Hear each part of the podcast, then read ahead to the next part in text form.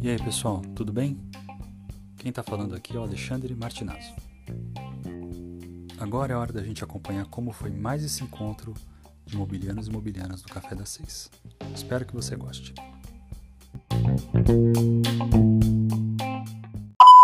Fala galera, muito prazer. Meu nome é Gabriel Correia e esse é o Café das Seis. É, hoje estou voltando aí minha terceira participação aqui como host, só que dessa vez o nosso nosso Alexandre voltou, né, de férias, estava em Acapulco aí, agora está de volta em São Paulo, trancado em casa.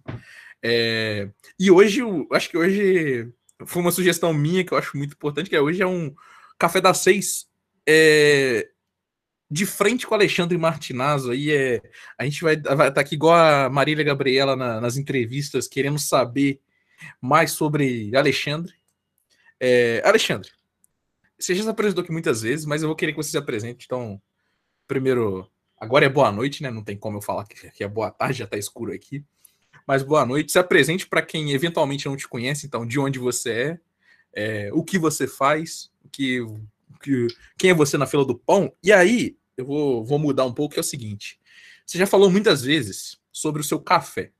Então eu queria que hoje você falasse de uma outra bebida aqui que você gosta muito, que não seja café, entendeu? Então vamos ter que modificar um pouco aí, porque a galera já sabe de todos os seus 18 tipos de café diferentes.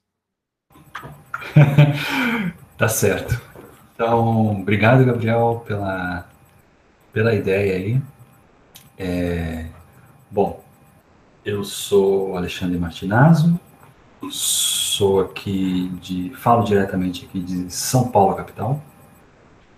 É, e no Campus Mobile eu sou um coringa, devo dizer que faço de tudo um pouco desde a criação aí do, programa.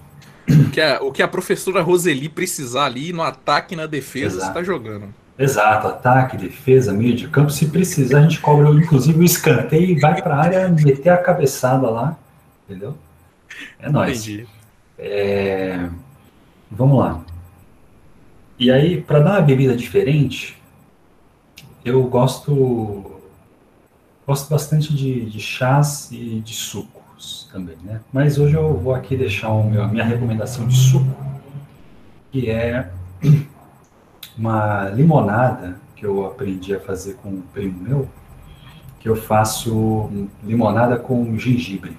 Então, pega um limão, lava, é um limão Tahiti, né, basicão, lava ele, é, corta em ali longitudinalmente e depois na metade. É, joga no liquidificador com casca e tudo. Um dedinho de gengibre ali, um pelo lavado. Bate no liquidificador é, por cerca ali de 30 a 40 segundos. Coa, açúcar a gosto e sucesso. É, fica a minha, minha recomendação aí de, de suco para o jovem hoje em dia. Olha, eu sou um grande fã de limonada, inclusive tomo com uma frequência muito grande, mas o gengibre é uma coisa que não me apetece muito.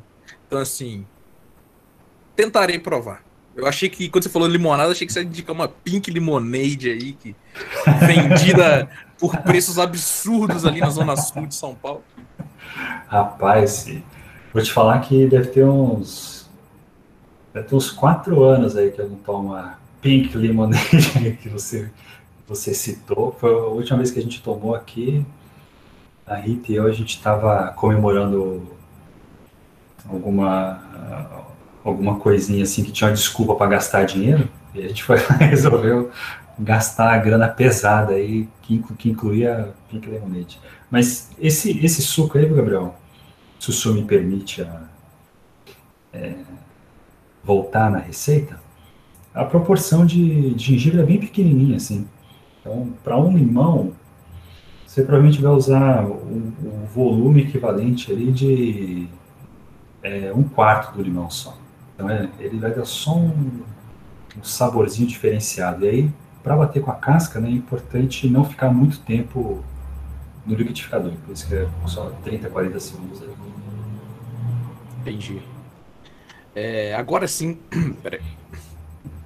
É, agora sim, depois de se apresentar, a gente pode iniciar o papo. Só antes eu vou falar aí para os nossos amigos internautas aqui da chamada Lucas e Alexandre Cavalese. Se quiserem lançar uma pergunta, um comentário, é só levantar a mãozinha. É, mas Alexandre Martinaus. Inclusive, eu já vou tirar esse, da, esse, esse elefante da sala, que é o seguinte: para mim, a opinião pessoal do Gabriel é: temos dois Alexandres aqui, vocês chamam de, de Xará. Só que para mim, para mim tem uma distinção muito grande, que é o Kavaletsky e o Martinazzo, ou o Ale e o Alexandre, entendeu? Então você é o Ale e o Alexandre. Para mim nunca teve essa confusão, sabe? De quando as pessoas falam não sabe com qual Alexandre tá falando, entendeu? Eu não sei, eu não sei se para vocês é assim, mas para mim sempre foi fácil. Kavaletsky e Martinazzo, o Ale e Alexandre. É, pois é, não não sei dizer. Entre os embaixadores, curiosamente, né?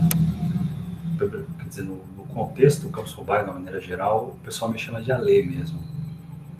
E, e aí eu acho que acabo ganhando a precedência aí com o Xará, de ser eu o Ale e ele o Alexandre. É, chegou primeiro, né? Então você escolhe. É. é. é mas o Lucas. Eu acho engraçado que é. tem um pessoal agora que, como o Ale me chama de Xará, né? Aí tem um pessoal que fala, ah, eu tava falando com o Alexandre Xará, agora eu virei o Alexandre Xará. Não, cara, na reunião, vou, vou, vou explanar, né? Na reunião já chegaram no meu privado e falaram assim: por que tal pessoa tá chamando o Cavalesque de Xará, tá ligado? Não, porque o Xará vai fazer tal coisa, tô tipo assim. E eu entendi, mas as pessoas se perderam. Mas o que eu ia falar ali que o, que o Lucas falou é que, que a Lê dá um tom mais jovial, né? É, e a, a pergunta é, dele é: o próximo Alexandre será o Xandinho? Então, essa, essa é uma camada de, de história que poucas pessoas têm, que é o Xandinho ele já existe, entendeu? Um abraço, inclusive, pro Hugo aí, que lá de Recife. Porque o Hugo, na viagem que a gente foi, ele, ele, ele era o Alexandre II, entendeu? Na falta de.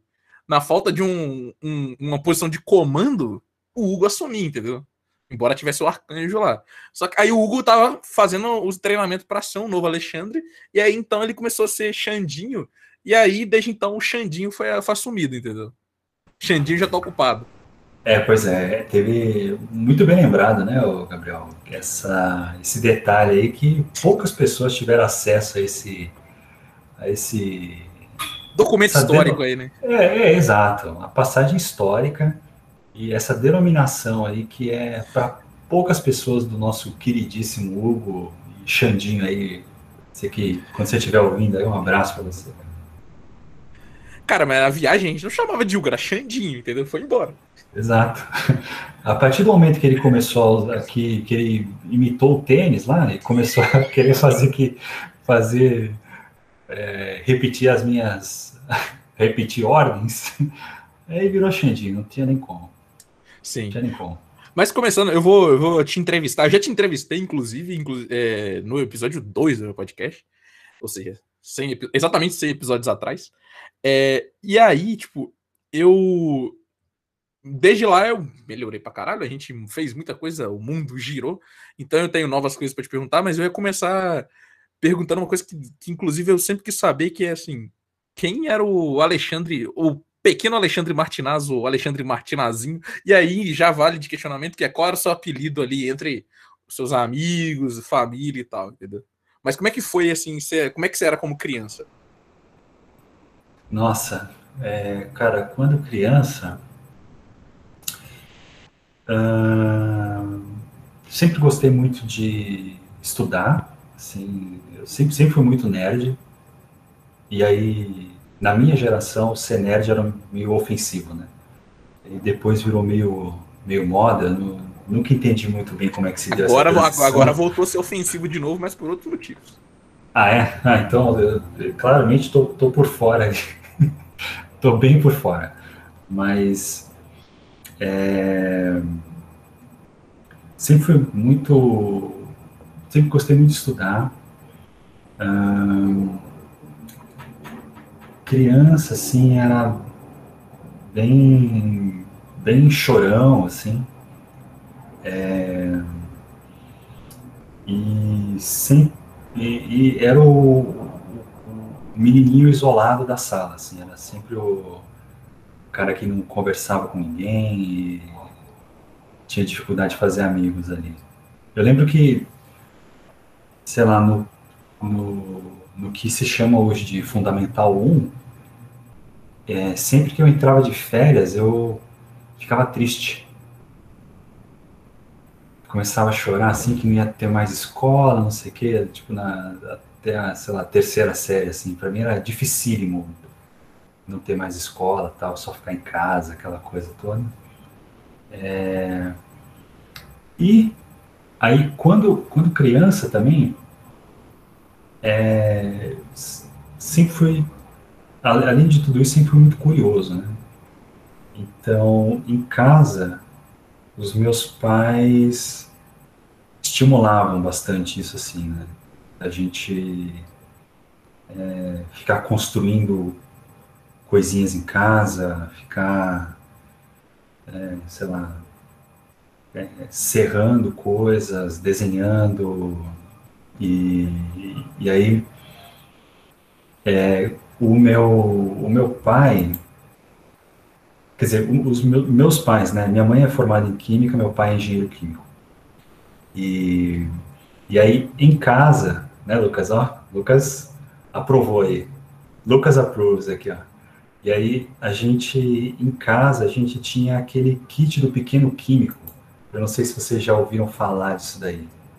Que era tipo com pequeno, com reagentes assim, de besteirinha, assim, sei lá, fenolftaleína, ácido, é, sei lá, um ácido mais simples, assim, mas a gente, em casa, como eles, como eles são profissionais da área, então a gente também tinha os reagentes mais avançados, né? Então realmente tinha ácido sulfúrico e ácido clorídrico em casa. Então a gente ficava brincando com essas coisas também, assim. Então. Faltava, graças a Deus. Como é que é? É zero perigoso, zero perigo. É, eu nunca vi isso, tá ligado? Eu tô, eu tô curioso, eu tô pesquisando no Google aqui, inclusive. Cara, é, era assim, era tipo. O kit em si, ele tinha, sei lá, meia dúzia de tubos de ensaio pequenos e e provavelmente um, uma dúzia ou uma dúzia e meia de pequenos frascos com, com esses reagentes, assim. E aí vinha umas cartelas com experimentos que você podia fazer. Então, tipo, que nem tinha tinta, tinta mágica. Aí você fazia uma combinação de coisas para você escrever num papel, e aí para você revelar aquilo, você usava nitrato de prata, acho que era. Pra ah, eu tô bem, né? Ainda tô bem de, de reagente, Lucas? Tá? Sucesso, né? Aí. e aí. É, e aí, quando você passa o nitrato, a, a tinta. É, onde você passou o primeiro reagente vai ficar preto. E aí você enxerga o que está escrito. Tá? Então tinha essas brincadeirinhas assim. Então é tinha outro lá da fenolftalina que era tipo o sangue do diabo, assim, era um negócio que você joga na roupa, ela mancha, só que se você coloca um ácido, depois ela sai, tá ligado? Umas brincadeiras assim. Então. Isso aí para fazer uma confusão numa igreja é um passo. É, não, é que, de novo, né? Eu nunca fui uma pessoa muito sociável, então a gente ficava em casa fazendo essas coisas. Eu não ia aprontar na rua, assim. É, mas enfim, era isso aí. Inclusive, você, você cresceu em qual, qual área de São Paulo? Você não falou. Ah, bem lembrado, né? Eu não sou nascido em São é. Paulo, eu sou nascido em Mogi das Cruzes, que é uma cidade aqui da, da Grande São Paulo. Então, é, até os meus pais se separarem, a gente morou boa, muito tempo por lá. E uma coisa que aconteceu muito na minha infância também foi mudanças. A gente eu nasci em Mogi, mas depois de um tempo a gente veio para São Paulo, depois foi para Poá, depois foi para Mogi de novo, e, lá a gente morou em dois ou três lugares, né, depois. Então, até os 12 anos de idade a gente mudou bastante, assim, mas a maior parte do tempo em Mogi das Cruzes, que é leste aqui de São Paulo. Sim, mas você não me falou o mais importante que eu perguntei, que é o seu apelido quando criança. Ah, sim, desculpa. Falei tanto de kit de química aqui, né? Só para agradar o Lucas, hein? Mas é, é, em casa, meus pais, assim, quer dizer, isso mais minha mãe, né? Meus avós, assim, me chamam de Xande ou Xandinho. E aí meus primos e a galera da rua me chamam de Xandão, porque eu sempre fui mais alto do que a galera. É você, deu um, você deu um pique de jogador de basquete aí.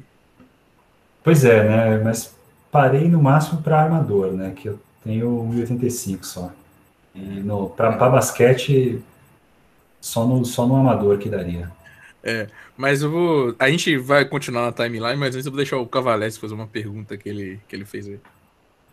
Não, porque como a gente está no meio da galera que costuma ser bairrista também, né? E para representar o Tocantins aqui, eu sei que no meio dessa história dessas mudanças, ida e vida aí, tem algum momento dessa história dele, eu não sei onde se encaixa na timeline, algumas visitas ao Tocantins, a minha terra aqui. E é inclusive, onde é que se encaixa aí. Inclusive tem aquela fatídica Sim. história que ele já contou, pelo menos pro Cavalés que eu sabemos, que é uma visita que ele foi de ônibus pro Tocantins aí, uma das vezes. Né? Sim, Você contou é. essa história uma vez. Ok. Cara, no fundo tem ida para Tocantins tem uma só. A gente, quando foi, passou um mês e porrada aí, em Araguaína, especificamente. É, que é ao norte de Palmas, aí, para quem não, não sabe, né? É, fica, e, é, e, curiosamente fica bem meio que no centro do estado, assim, a distância parecida de, do Rio Araguaia e do Rio Tocantins. Né? Enfim, é, é, só pegar Belém, Brasília, bicho, e ser feliz lá, ó vai embora e, e, e é estrada, né? Né, Xará? É, é, ter um pouquinho. Enfim. É, cara, a gente foi para o Tocantins justamente quando, mais ou menos na época que meus pais se separaram. Então, foi de 94 para 95. Meu pai é engenheiro químico e ele trabalha, ele também é técnico, ele se formou técnico de curtume. Então, ele trabalhou bastante tempo com. Trabalhou bastante tempo em curtume, né? Principalmente nessa fase, nas, nas várias etapas produtivas, aí, não muito no, na produção do calçado, propriamente dito, né? Mas na produção do, do couro, ali, desde já chegando o, o, o couro do, do dos abatedouros e em diante até despachar o couro uh, preparado para a indústria. Né? Ele foi para o Tocantins trabalhar no curtume uh, nesse, nesse período. E aí a gente foi, então, isso foi, sei lá, provavelmente nas férias de 1995 que a gente foi para o Tocantins aí. O Xará claramente não era nem nascido ainda, né? A gente visitou Araguaína e... É, faltava um tempinho ainda. É, então. Camarada extra jovem aí, ó. E... Fiquei até feliz, que eu, eu, fiquei até feliz que eu também não era nascido. É, ninguém aí da, da chamada era nascido, né? Ninguém era. Enfim, é... mas foi isso. Aí a gente foi e e na época, né, obviamente, a gente foi de ônibus, porque viagem de avião é um negócio in, absolutamente inimaginável, que era extremamente caro, né? E a gente encarou, então, é, uma viagem de ônibus de São Paulo até Araguaína. E aí eu lembro que é, a gente tinha um ônibus direto, né, São Paulo Araguaína, que era, acho que no fundo a linha era tipo São Paulo Belém, sei lá. E, e aí Paraguaína é uma, uma das paradas. Só que o meu pai conhecia meio que um atalho para você, sei lá, ao invés de você gastar 42, 48 horas de ônibus, no mesmo ônibus, você podia fazer uma parada em Goiânia ou em uh, Brasília, que você ganhava uma noite praticamente de, de viagem. E aí, então a gente fez uma viagem de. Foram duas pernas de praticamente 18 horas. Sim, então São Paulo, Brasil. São Paulo, Brasília. Na época a gente fez São Paulo, Brasília, né? A gente tentou Goiânia no, né, no dia, não conseguiu lá. A gente ficou uns dias em Goiânia, na verdade. Dois dias em Goiânia. E depois a gente foi para Araguaína também. E aí eu me lembro que a minha noção de. É, a minha noção de, de deslocamento de ônibus mudou completamente depois dessa viagem, assim. Eu lembro que, sei lá, a gente fazia as viagens de São Paulo, Mogi, assim, e eu achava, ó, oh, nossa senhora, meu Deus, estou ficando no ônibus aqui, af, duas horas. E aí, e aí, meu amigo, depois você, você encara 18 horas na Belém, Brasília, bicho, e, e ali, para quem nunca passou, né, na, na época, né, quando a gente passou, a paisagem era era muito monotônica, assim. Você, podia ficar horas num retão que era uma planície verde de um lado, uma planície verde do outro, e parecia que as coisas não variavam, assim. Era, eu lembro de ter sido uma, uma experiência muito maluca, assim. Muito maluca. E aí eu lamentava não ter um minigame ali para ficar jogando Tetris eu lembro, essa era a minha grande decepção ali para não ter um passatempo pesado ali na hora. Cara, é... falando rapidinho de tecnologia, eu acho muito doido como tipo, hoje para mim é impensável eu viajar sem ter o quê? Minha playlistzinha baixada, já lancei uns podcasts também e às vezes até um vídeo, alguma coisa assim, baixado de algum agregador, tá ligado?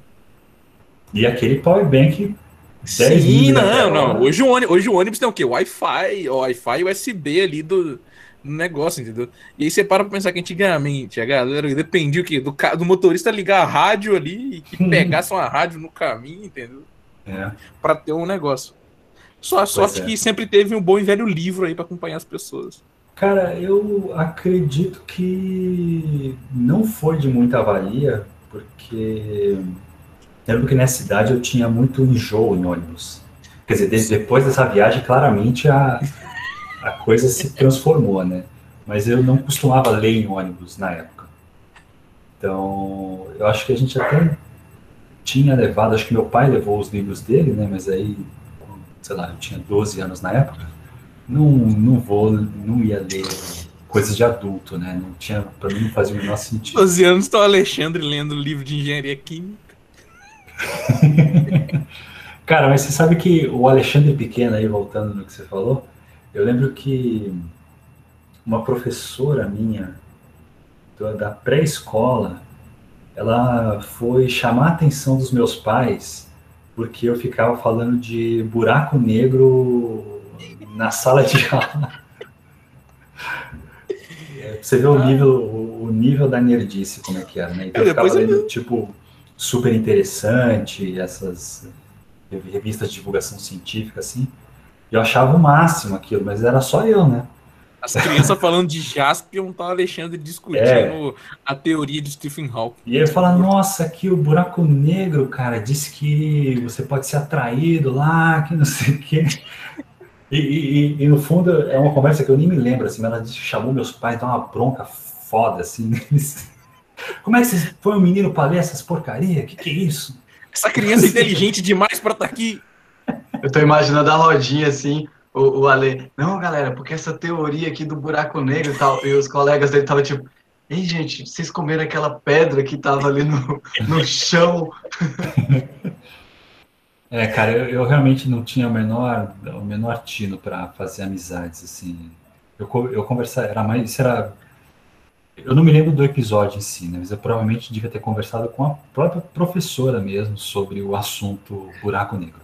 E aí ela deu, ela deu o expor por quê? Porque ela não estava entendendo o que a Alexandre estava falando. E ela ficou com vergonha, falou: "Esse menino vai me vai fazer pergunta difícil para mim é na isso. aula aí".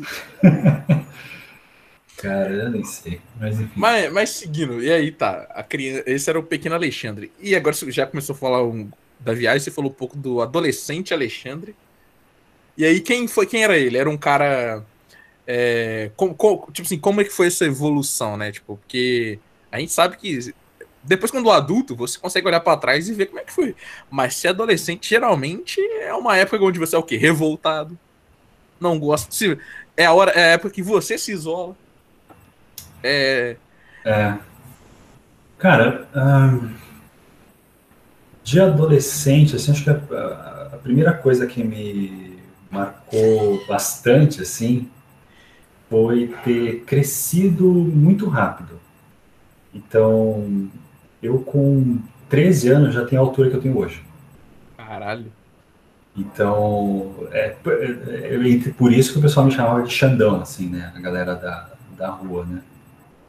Os amigos de, de infância assim, me chamavam de Xandão, porque era muito maior do que, do que a galera da minha idade, mesmo que o a rapaziada mais velha do que eu, assim.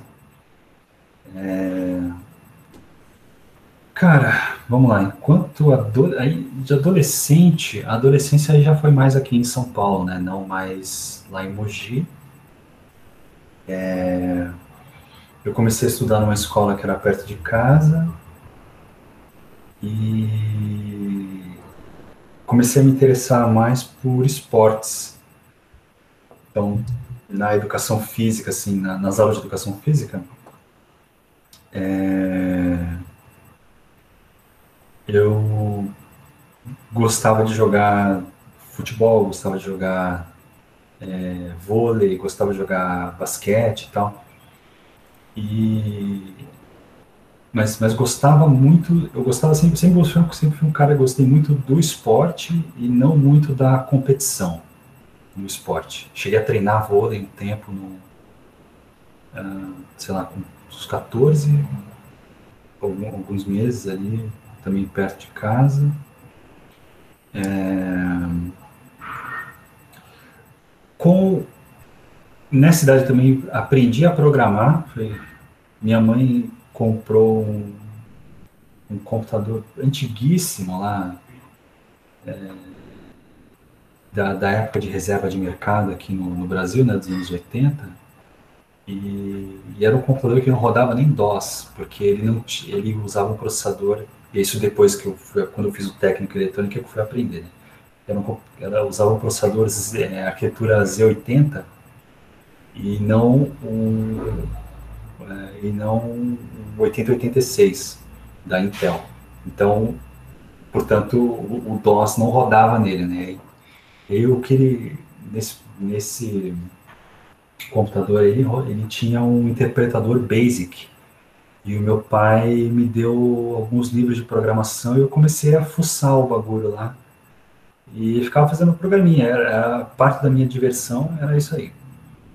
É, mais para frente, eu comecei, eu fiz técnico né, em eletrônica, numa escola aqui em São Paulo chamada Liceu de Artes e Ofícios. É, e, e essa foi uma experiência muito transformadora para mim, assim, porque já era uma escola de tempo integral, tinha vestibulinho, teve, teve vestibulinho, né, para entrar.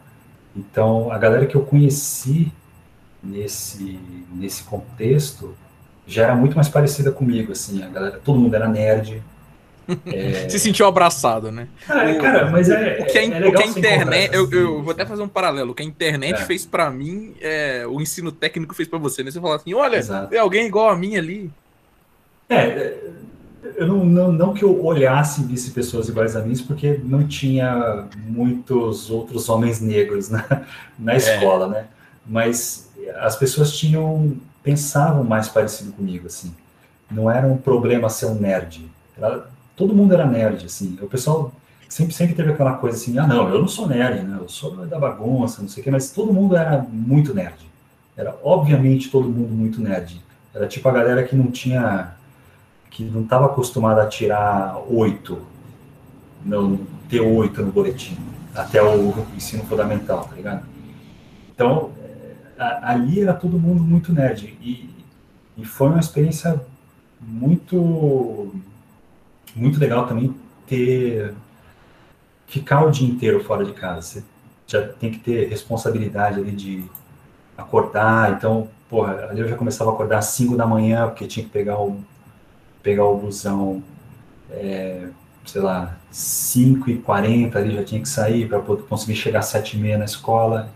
E aí não tinha muito essa de ah, para mim, né, pelo menos não tinha muita essa de vão me levar na escola. Eu tinha que ir e pau, acabou. Se vai, vai, se não vai, quem a responsabilidade era minha, assim. Então isso, isso foi, foi muito interessante, assim. É, tenho... já aprendeu, já aprendeu a fazer o seu arroz, né? Diferente do Projota.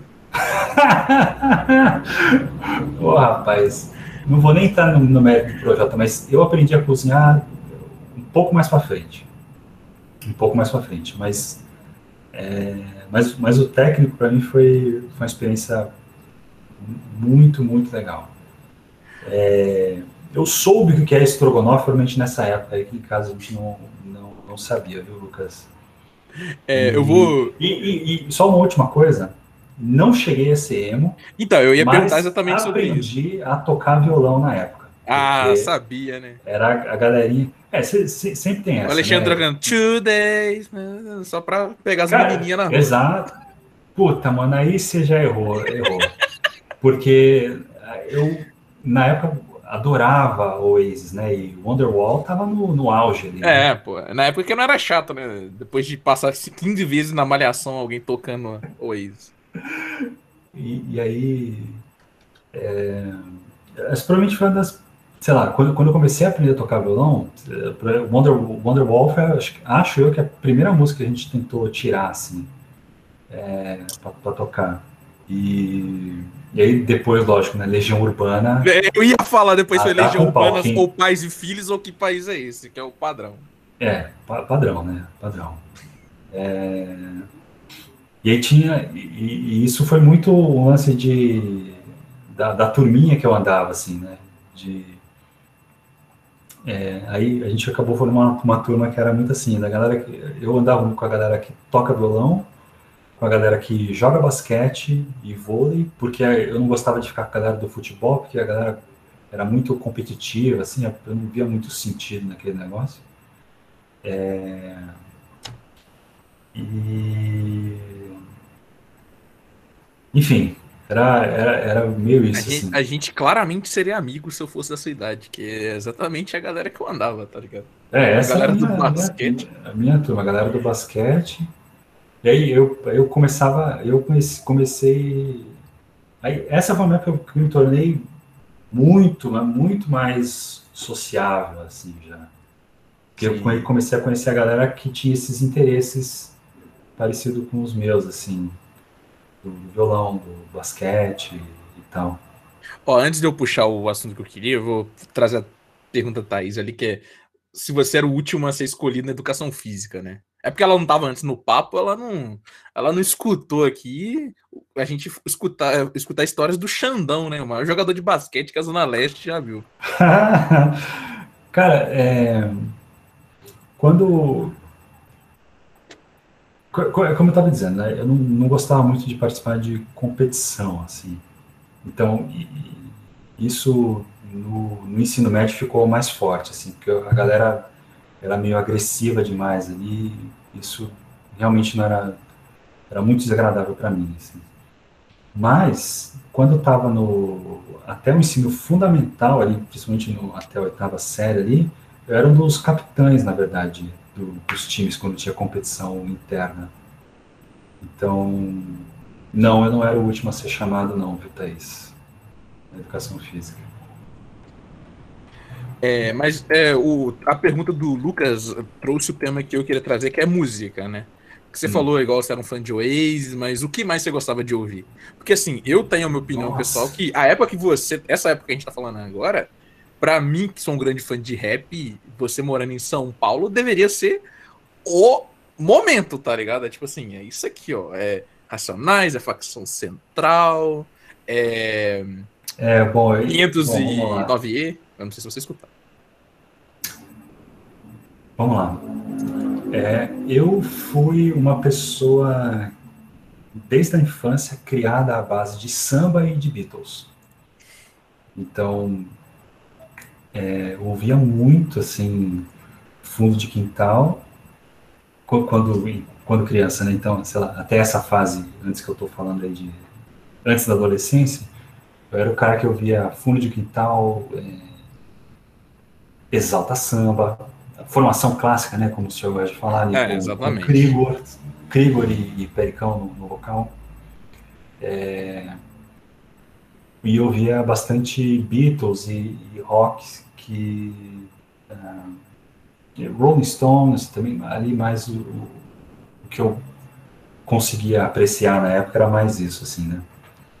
O e aí na adolescência e na pré-adolescência eu diria eu comecei a ter contato com Racionais.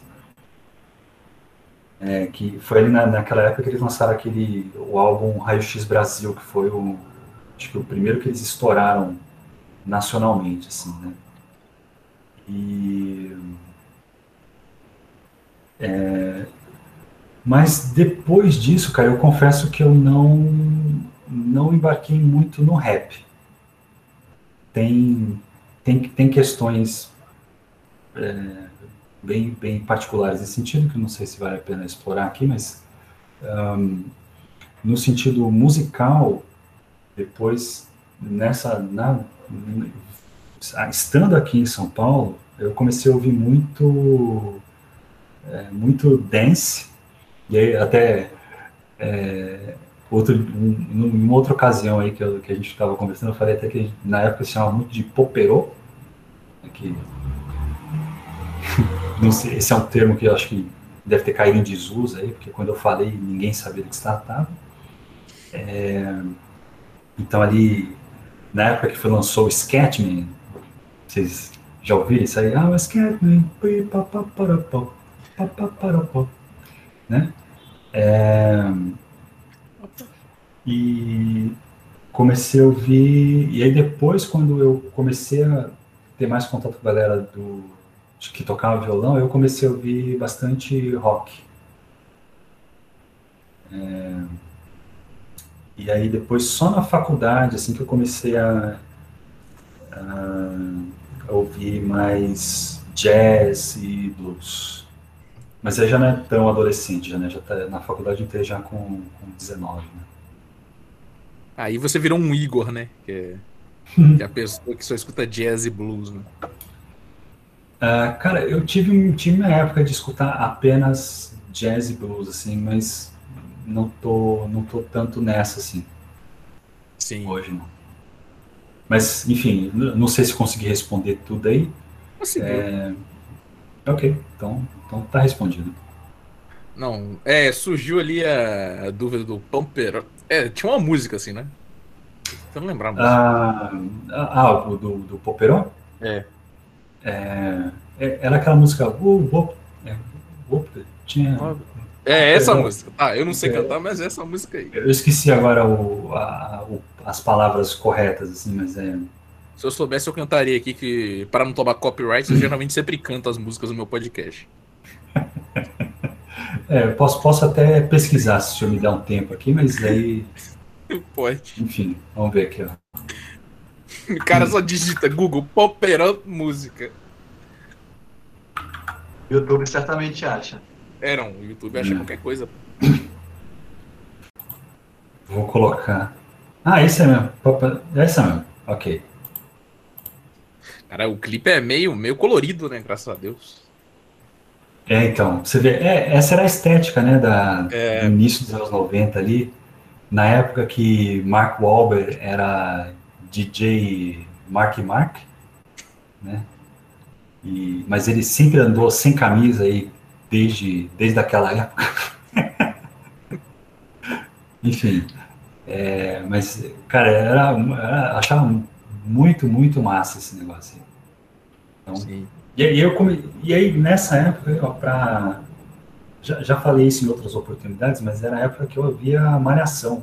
E que Malhação era, de fato, uma academia. Que depois virou um colégio e depois foi virando.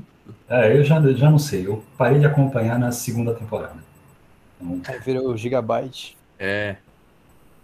Que aí virou colégio múltipla escolha. Aí depois virou aquelas temporadas de malhação aí, que eu já não, aí já não sei mais. Inclusive, vale de informação desnecessária do episódio aqui, tem uma temporada da Malhação que virou uma série da Globo depois. Sim, Alexandre. Última. Né? É, acho que foi, não sei. Já não assistia, mas é, tinha André Max como Mocotó, né? nem André Marques, era Mocotó. Tinha Serginho Ronjakov como cabeção. Cara, o cabeça, a época do cabeção foi a melhor pra mim, assim. Não, é, mas esse daí já é, já é depois, já. É, então, esse, esse é o máximo que eu consigo. Esse é o máximo que eu consigo Era- lembrar, tá ligado? Com a Caroline Dickman. Não, esse ainda- é depois, porque esse eu lembro. é, com a Caroline Dickman ainda estreando na TV ali, Faz tempo isso aí, hein? novíssima. É, gente, eu tô, a Malhação começou em 1995. Caralho, eu achei que Malhação era, sei lá, 2007, 2008. Não, amizade, não é nada disso não. Cabeção foi em 2001, 2000. Aí, ó. Tá. Porra, isso faz tempo, hein? É, amizade, é o que eu tô falando, né?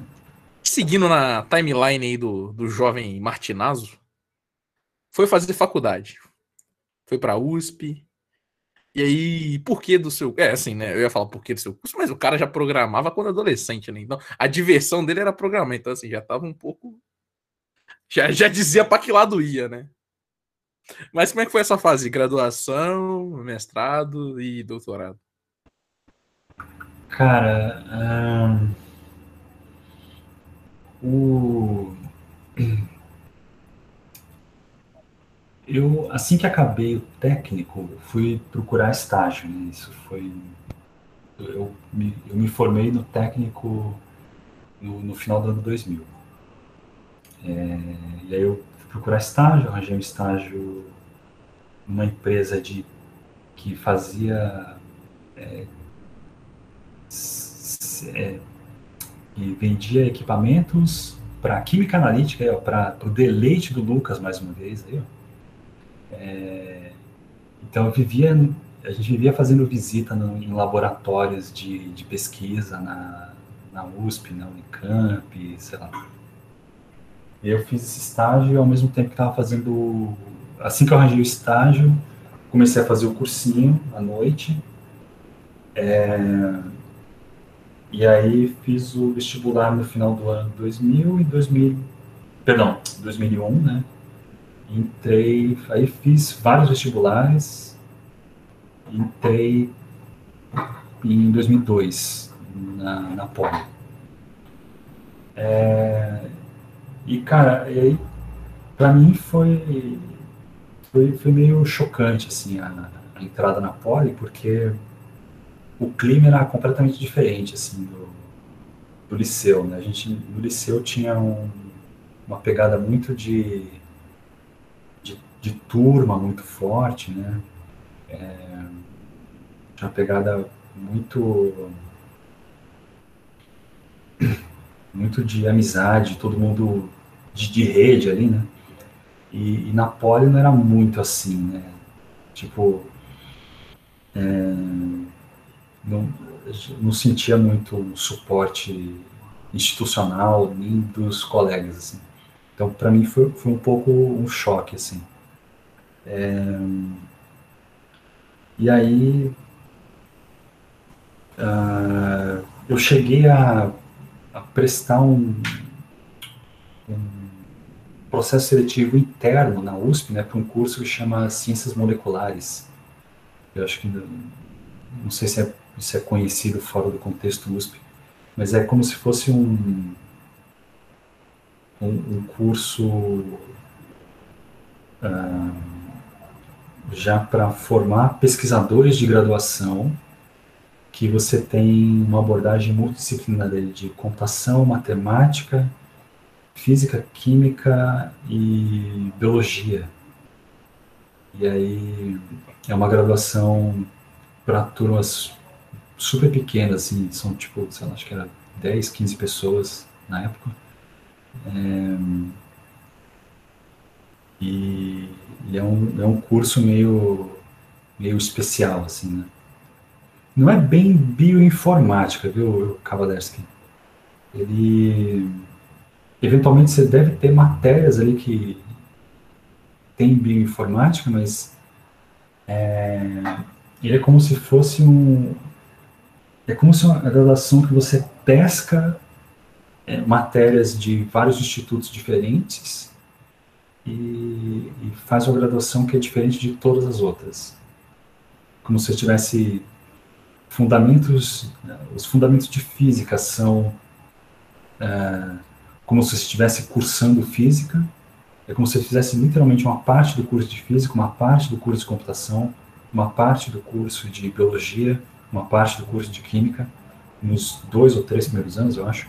E aí no quarto, terceiro, quarto ano, não me lembro bem, é como se você escolhesse só as optativas para o teu projeto de pesquisa mesmo. É, enfim, aí eu tentei entrar nesse curso porque eu estava muito insatisfeito com, com a engenharia e tal. É, acabei não passando no, no, curso e, enfim, aí acabei fazendo é, engenharia elétrica, né? E uma coisa que me deixava meio bolado assim na, na graduação era o fato de a gente Quer dizer, isso era o que me parecia mais na época, né? É que era meio que você, você tinha que continuar concorrendo à vaga do curso que você queria. Então, eu tinha entrado para fazer engenharia elétrica, mas no primeiro ano você entra como engenharia básica. E aí, no final do primeiro ano você, você é ranqueado para entrar na opção que você quer. E era a mesma coisa no, no final do, do segundo ano o terceiro. É, e, e, sei lá, então o, o, clima era meio diferente do que eu estava acostumado no liceu, vamos dizer assim, de, de, de suporte, né? Um, na faculdade, eu já, falando de música, né, comecei a andar também com o pessoal e a partir aí do terceiro ano encontrei a galera tinha mais a ver comigo assim, no Grêmio. É, e comecei a andar com esse pessoal também, tocar violão de novo, é, mas era uma galera já mais erudita, né? Não era o pessoal tocando Legião Urbana. A galera pessoal... com violãozinho de seis cordas, né? Cara, é, embora não tivesse um violão de seis cordas à disposição sempre, era a galera tocando é, sinfonias, né? De música clássica no violão. Era o pessoal que é, tocava MPB. É, e, e, esse era um repertório que eu definitivamente não tinha, assim, de conhecer Toquinho, Nossa. Chico Buarque e tal. É, esse, isso não, não fazia parte do meu, do meu repertório ali. Mas aí eu comecei a conhecer nessa, nessa época, assim. Se Galera que tocava... sua vida, sua vida fosse um filme, cara, é, isso aí é um roteiro daquele filme americano do, do, do, do nerd excluído. cara, quem sabe não, a gente não faz um roteiriza isso aí, né? Exatamente. É. Transforma num High School Musical aí, versão Alexandre Martinado. Ah, ah, meu Deus, só, só não vai ter o, o, o Zac bombado lá, porque não faz a minha. definitivamente não tem nada a ver comigo. Como é que é? Zac. Zac Efron? Zac Efron. Zac Efron. Zac Efron. Aí, ó. A, grande fã de high, a, a, grande fã de High School Music é, não, tá falando. Desculpa aí, cara. Desculpa aí, não quis ofender, não.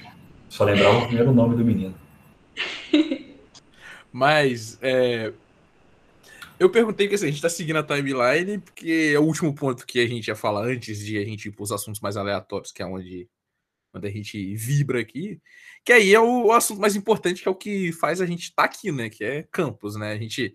É, todo mundo sabe que você é o, a, a, a, face da franquia aí, né? O, o príncipe da Campus Mobile. Mas nem todo mundo sabe como isso, como, como isso aconteceu, né? Tipo assim, a gente falou um pouquinho no episódio, alguns episódios atrás, quando a gente entrevistou os, os mentores e tal, e depois também falou um pouco no episódio com a Roseli, com a. Eita. É... Esqueci um que. Com a Roseli e com a Irene, cara. Desculpa, Irene. Você tá o não cortar, desculpa, Irene. É... Mas aí eu queria que você falasse brevemente aí, porque para não só repetitivo, mas onde, de onde surgiu a campus, é, a galera que estava lá no começo E uma pergunta que eu te fiz que eu gosto muito é como você vê a evolução, né? Agora, na época a gente gravou a primeira vez nas oito edições, agora nas nove edições. Legal. Cara, o, o Council Bio, no fundo, ele é um. Ah, ele, ele surge num, num caldeirão de pesquisas distintas, né? E no, no fundo também no, no caldeirão de um monte de iniciativas que tem a ver com educação. É, a Roseli e a Irene é, são pesquisadoras que têm uma bagagem enorme para fazer projetos do que a gente chama de desenvolvimento de talentos, né, para atrair uh, jovens para as áreas STEM, né, ciência, tecnologia, engenharia, matemática, é, há muito tempo. E eu, na graduação, conheci a Roseli e a Irene e comecei a trabalhar com elas porque vi um alinhamento muito, muito legal com coisas que eu considero relevantes. E aí a gente começou, eu comecei a trabalhar no grupo já na, na graduação, né? E a minha experiência trabalhando lá foi um pouco que me, me levou a desenvolver o meu mestrado e a desenvolver mais para frente o, proposições para o Campus Mobile, né? E aí uma das é, uma das alunas de mestrado da Roseli, ela começou propondo uma dinâmica meio de App Store ali, voltada para software livre, é, que a Roseli propôs na época que estava começando a ser o Instituto Claro, antes disso, antes da fusão das empresas, né? E na mesma época eu estava desenvolvendo o meu mestrado, é, que era uma era um que, que tinha a ver com o desenvolvimento de é, artefatos, softwares educacionais, usando métodos ágeis em comunidades, ah, perdão, em equipes de desenvolvimento remotas. E, e aí a Irene também é, tinha feito o doutorado dela em ecossistemas digitais de aprendizagem, né, tentando, analisando fatores de sucesso ou de, de falha, né, então, essas várias cabeças ali que pensa que idealizaram o Council Bio, então tem um pouco dessa mentalidade que se mistura e culmina no, no, no Campus Mobile, né? E a gente começou uh, o programa um pouco sem muito ter a pretensão de formar startups. Na época, ainda a literatura de. O que se tem né, de literatura como de, de empresas emergentes, assim, de base tecnológica, não estava exatamente consolidada. Então, o, o termo startup não, era exatamente popular ainda na época, né, por aqui. É, então, a gente sempre enxergou o Campus Mobile como programa de desenvolvimento de talentos em nível superior, de gente querendo fazer produtos mobile. E aí, ao longo do tempo, a gente cons vai consolidando uma visão de, de que o nosso produto gera é, startups em mobile. No fundo, é um, é, um, é um pouco isso, assim. E aí, a gente consolidando, cada, cada vez que a gente consegue consolidar essa, essa visão, né, que no fundo é, é um pouco de você construir a estrada e andar nela quando você está enquanto você está desmatando ainda, é, tipo, aplanando o terreno, sabe? É, a gente foi se dando conta de que esse era o caminho mais mais propício a seguir já estando nele, né? E, enfim, e aí falando de, de evolução, assim, eu acho que eu vou ter que me repetir, né? Do, do que eu do, como, como eu já falei quando a gente gravou lá no falando com os outros mentores, né? Eu acho a evolução uma grata surpresa, no fundo, né? Porque eu não podia imaginar que, sei lá, quando a gente lançou o negócio em 2011, que a gente ia estar tá com que, que a gente, sei lá, chegando aí na, na nona edição, ela falou, não, você vai ter startups do, da, da rede que estão fora do país. Você vai ter gente que está fazendo captação de investimento, você vai ter gente vendendo produto em escala. Não imaginaria jamais um negócio desse. Nem nas minhas projeções mais otimistas, eu acho. E, é, e aí você pode tanto assumir que eu não sei sonhar grande, né? Mas no fundo acho que a gente acabou aproveitando, soube, é, a gente tem conseguido aproveitar as oportunidades que uh, de desenvolvimento que aparecem, né? Para o, o programa, no fundo, né? Acho que a gente é, conseguiu formar uma comunidade muito forte, uma comunidade próspera, uma, uma comunidade que é, é que, que, tem vida ali, né? Basta a gente alimentar com os nutrientes certos. Acho que é, um pouco isso assim.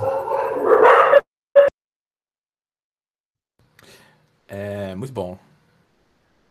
Hum, agora, antes da gente encerrar, inclusive, queria falar pra galera se vocês tiverem alguma pergunta para lançar aí, porque a gente vai fazer um.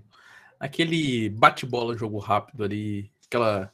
Aquela, aquela, aquela, aquele momento aqui onde a aleatoriedade impera, sabe? Que é, que é por isso que eu venho aqui, entendeu? Eu, eu vivo por, por esses momentos. E aí, eu gostaria de começar perguntando para você assim. Eu, eu, eu, peguei o, o que o Lucas mandou aqui para fazer as perguntas. Eu também já tinha separado umas coisas que eu queria falar. Eu vou começar com o do Lucas, que eu acho muito Marília Gabriela, gostei. Que é, que é o seguinte: Alexandre, um sonho que você tem. Quero, quero, quero respostas objetivas, entendeu? Caramba, assim, em aberto, um sonho que eu tenho? É, pô. Uau. Depois de falar que, que não lê o livro do Jorge Paulo Lema e não sabe sonhar grande, a gente quer saber um sonho. Cara, é... isso, isso curiosamente foi, foi, foi tema da, da minha terapia já, mas é, então acho que eu vou. É... Entra sua terapeuta, vou, pode vou... ir. Vou, vou mandar o link para ela entrar. É, mas, cara, eu sou. Eu sou uma pessoa muito de família, assim. Acho que um grande sonho que eu tenho é ser feliz em família. Uma casinha, esposa, eu, a cachorra e filhos. É isso. Nada muito mirabolante, não. É. Ah, nada Nada muito mirabolante, não, pô. Já é um, já é um sonho. Isso aí, isso tudo aí já é um ótimo sonho. Já é um grande sonho, né? Mas seguindo aqui, uma inspiração. Nossa, inspiração. É... Cara, eu sou. Eu vou até parafrasear o Lucas aí. Uma vez a gente conversou nos stories e eu lancei essa pergunta para ele de quem são as pessoas que ele admirava, né? Quem inspira ele. E eu, eu falei isso para ele tendo a minha resposta já, que eu vou te, te dizer agora. Eu admiro as pessoas, que me inspiram as pessoas que eu conheço. É, é isso, eu, me inspira meus pais, me inspiro com meu irmão, me inspiro com meus primos, me inspiro com os meus amigos, minhas amigas, me inspira minha esposa. É, eu, eu, eu não tenho muito isso de idolatrar uma pessoa famosa, assim, eu não, nunca, nunca foi muito a minha. A gente não vai te ver com uma, com uma faixa na testa escrito Justin Bieber é, Forever, não, não, né? Não, nem Michael Jackson que fosse. Mas. É, eu, eu realmente admiro as pessoas que eu, que eu vejo de perto que estão fazendo, assim. Tipo, pô, conheço a história dos, dos meus avós, sabe? Eu conheço a história dos meus pais, da, das minhas, minhas tias, sei lá. Essas são as pessoas que eu que, que me inspiram e que, que eu admiro, assim. É, para mim é, é isso, assim. Muito bom. Seguindo a próxima aqui. É... Se você fizesse três gols ali, no caso, se você fizesse 30 pontos ali num jogo de basquete, qual música você pediria no Fantástico? Triple Double? É. Será pô. que eu, era, que eu sou desses? Pô, loucura. Armador, né? Agora armador é chutador, então a quantidade de pontos que você vai bater é só brigar pelos rebotes ali, mas acreditando é. no seu talento, perseverante. É isso aí, joga, joga um pivôzão lá para jogar o rebote para mim. É, exatamente. Foi assim que o disclaimer totalmente novamente aleatório. Foi assim que o Russell Westbrook conseguiu média de triple double umas duas temporadas atrás aí, entendeu? Pois é. Cara, eu, eu acho que eu iria de Rapa, Brixton, Bronx ou Baixada. Caralho, Versão acústico. Acu acústico daquele canal lá? Versão acústico daquele canal lá. Ah, americano. pô, esse acústico. Eu, cara, sabe que eu tenho esse acústico em DVD, né? Falsificado, claramente, mas tem. Né? Pô, a hora, a hora que o Falcão. É a, hora, a hora que o Falcão. No final ali, no, no, no, finalzinho, que a banda vai diminuindo. Aí do nada a banda sobe e ele larga o microfone lá que tá cantando. Oh, oh, oh, tá cantando Eu Quero Ver Gol, né? Oh, oh, oh, e ele pula na galera, eu quase pulo aqui na, na janela da minha casa. Ah, esse, esse... acústico é foda demais. Adorei, adorei. Foda demais. É... O jovem da atualidade é o quê? Para você aí, que a gente tá sempre falando de juventude aqui, né? Temos até jovens aqui, na né? galera aí da, dos anos 2000, né, Thaís? É, mas, para você, o jovem é o quê?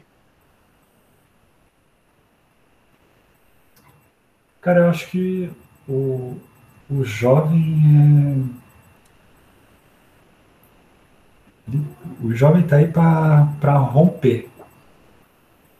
Sei lá. Eu, acho que é. Eu, eu, eu gosto de ser otimista. Eu, eu tento ser otimista. Então, eu acho que o, o jovem está aí para romper. E romper no sentido de. É, de desfazer os sei lá, questionar coisas que, que quem veio antes fez errado, tá aí para para romper com tradições que talvez não façam mais sentido, é, tá aí para romper e romper e transformar. Acho que é que é isso assim. E, e de novo, né? Se, é, eu não, não consigo muito me, desvencilhar dessas visões, assim, porque no fundo é, essa é a minha. É um pouco isso que me levou a. O que me levou a, a estar com as pessoas que, que, são um pouco como eu, assim. São meio inquietas, são meio conformadas com as coisas, e aí, ao invés de. E aí, outra coisa que eu não tenho muito, muito tino também é de debater sou um cara mais de fazer coisas.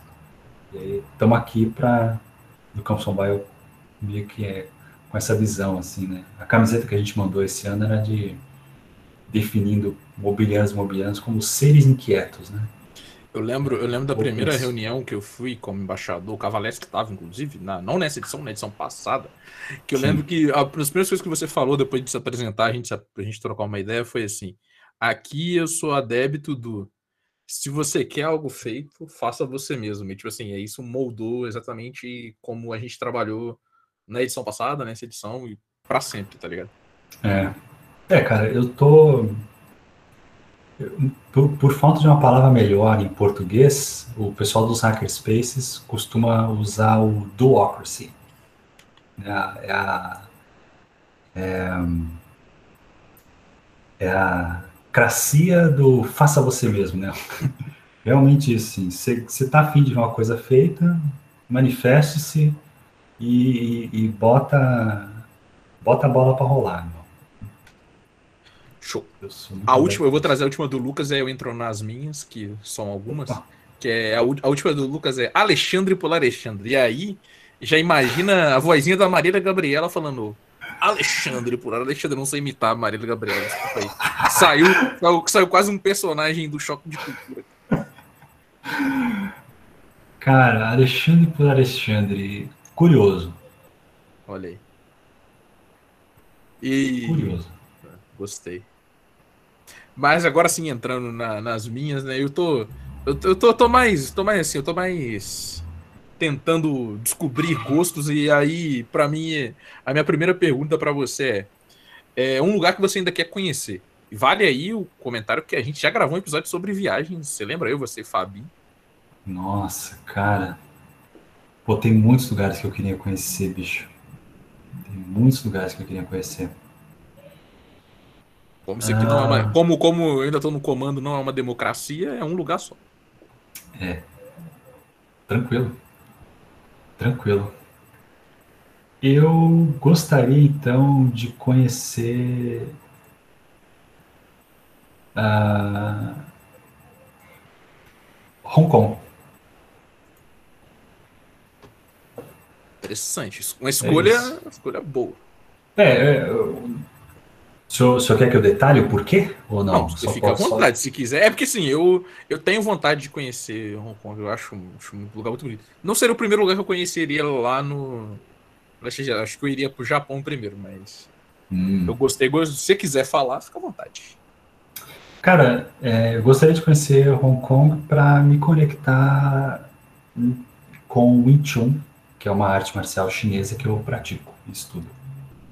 E lá foi onde Ip Man é, fez a maior parte da sua carreira enquanto mestre. Então, é isso. Eu iria falar para me conectar nessa nessa parte de mim aí que Show. É, o conteúdo que você consome, eu queria saber assim, o conteúdo que você consome quando você tá ali, deitadinho no sofá, assim, nas, igual nas férias, aí, tô sem nada para fazer. Abrir hum. meu YouTube ou abrir algum outro agregador de vídeos aí, o que que você assiste? Uau. Cara, se eu tiver sem nada para fazer e não for jogar, né, eu provavelmente é, colocaria ou uma música ou um, ou podcast.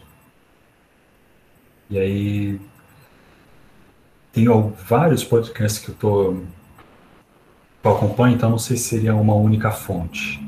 É, mas se fosse, sei lá, para colocar música para ver deitado no sofá, provavelmente seria no meu aleatório do YouTube. E aí vai variar desde Scary Pockets, que é uma banda de covers é, funk, do Jack Conte, que é um dos fundadores lá do, do Patreon, uh, a Black Pumas. Agora eu fiquei uh, levemente feliz nesse momento de você falar Black Pumas. Não, Black Pumas é foda, nossa. É, Judith Hill, eu, eu tô ouvindo mais nessa, nessa pegada assim, mais, mais, mais uh, soul, funk, assim, mais, mais dançante, né, hoje. Sim. De podcast, se fosse, aí, cara, vai variar desde porra, This Week in Startups, uh, Pivot, Nerdcast é, e Molecocast também. Agora fiquei feliz. Aí, Entrar aí nessa vai variar, depend, vai depender da, de como que tá o, os meus episódios da semana aí. Sim. É, eu vou trazer a, a pergunta da Thaís antes da gente encerrar, que é. A pergunta aleatória dela é: qual item da sua casa você salvaria em um incêndio? Considerando que a sua esposa e a sua doguinha já estão salvas. Ah, um sim. item você levaria? Cara, o item da minha casa que eu salvaria no incêndio. Ah, sei lá, se, se for para ser realista, né? Ah, sendo realista para responder a pergunta, eu acho que eu salvaria apenas o meu celular. Pra, pra, porque é um negócio que eu ponho, provavelmente já estaria no meu perto de mim, vou meter no bolso e correr com a porra. E acabou. Sendo realista, né? Sendo realista. Negócio. Se fosse para fazer outras elaborações mais complexas, aí acho que não seria muito realista. Show. É, e pra gente encerrar, o seu prato preferido?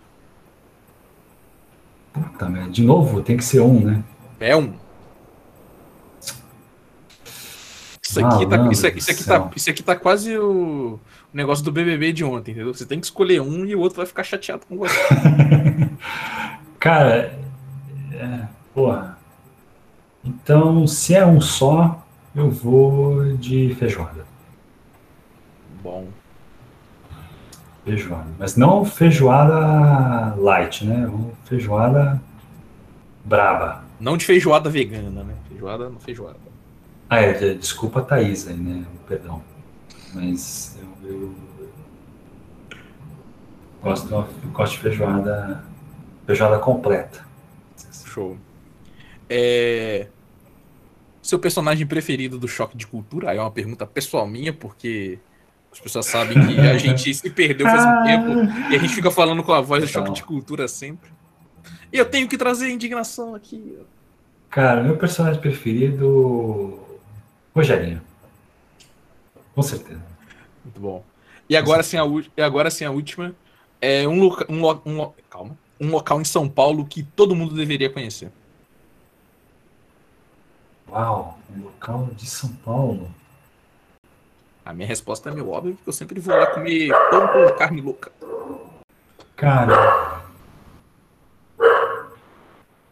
Poxa vida. É... Eu vou, eu vou num, num lugar que, sei lá, nem, nem todo mundo manda assim. E é lógico, eu vou falar a cafeteria, né? Que é a cafeteria do CCBB. Fica no centro de São Paulo.